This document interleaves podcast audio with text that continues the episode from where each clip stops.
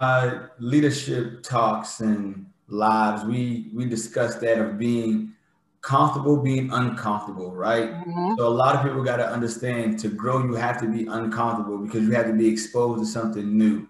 So mm-hmm. when you join in different networks and even when you're leveling up in your career or uh, just personally, there's going to be times where you're uncomfortable, where you just have to sit in that and just mm-hmm. grow with it, you know, mm-hmm. making those steps daily to mm-hmm. I think that's where the significant amount of growth comes from too. Like when you're in uncomfortable, you know, situations, and by uncomfortable, I don't mean like where it's like, oh my gosh, this is unbearable. But when it's something that's like outside of your comfort zone, outside of your norm, something that stretches you, right? Yeah, yeah. So I know you had to get in that was in that position um, to become a judge. You had to go from point A to point Z, and you had to be a little uncomfortable. Definitely when you know probably studying and taking a test and and having to probably being and also being that young. So can you speak mm-hmm. about being that young amongst other judges and how did you feel and how did you um step up to the plate to let everyone know that hey I belong here because I did the work just as well as you? Great question, um, Bartu. So how I navigated that space was I, you know, carried myself in a professional manner. Um, I also I always, you know, have made sure like I showed up in a light or presence in the way I want to be respected or treated. So I definitely think that helped.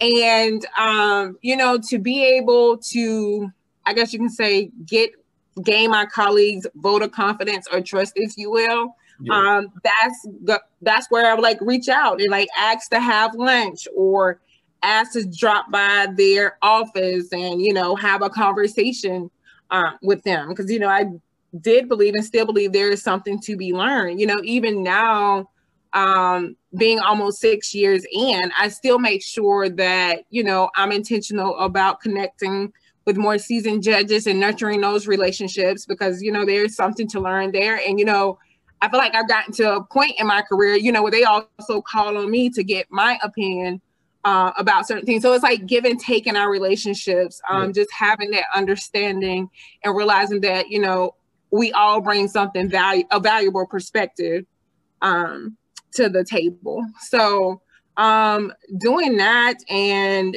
another thing is to when it comes to self study and you know being prepared like I know when I preside in Easley, there was like certain circumstances that was unique to that community. And now that I'm in Travelers Rest, I'm noticing that there are certain circumstances that that's unique to that community. And so whatever I see that those issues are that commonly comes before my court, I make sure that I'm intentional about getting more training on that subject matter so that I can better serve not only the community, but the case parties, the victims and defendants that are involved in the cases that come before the court.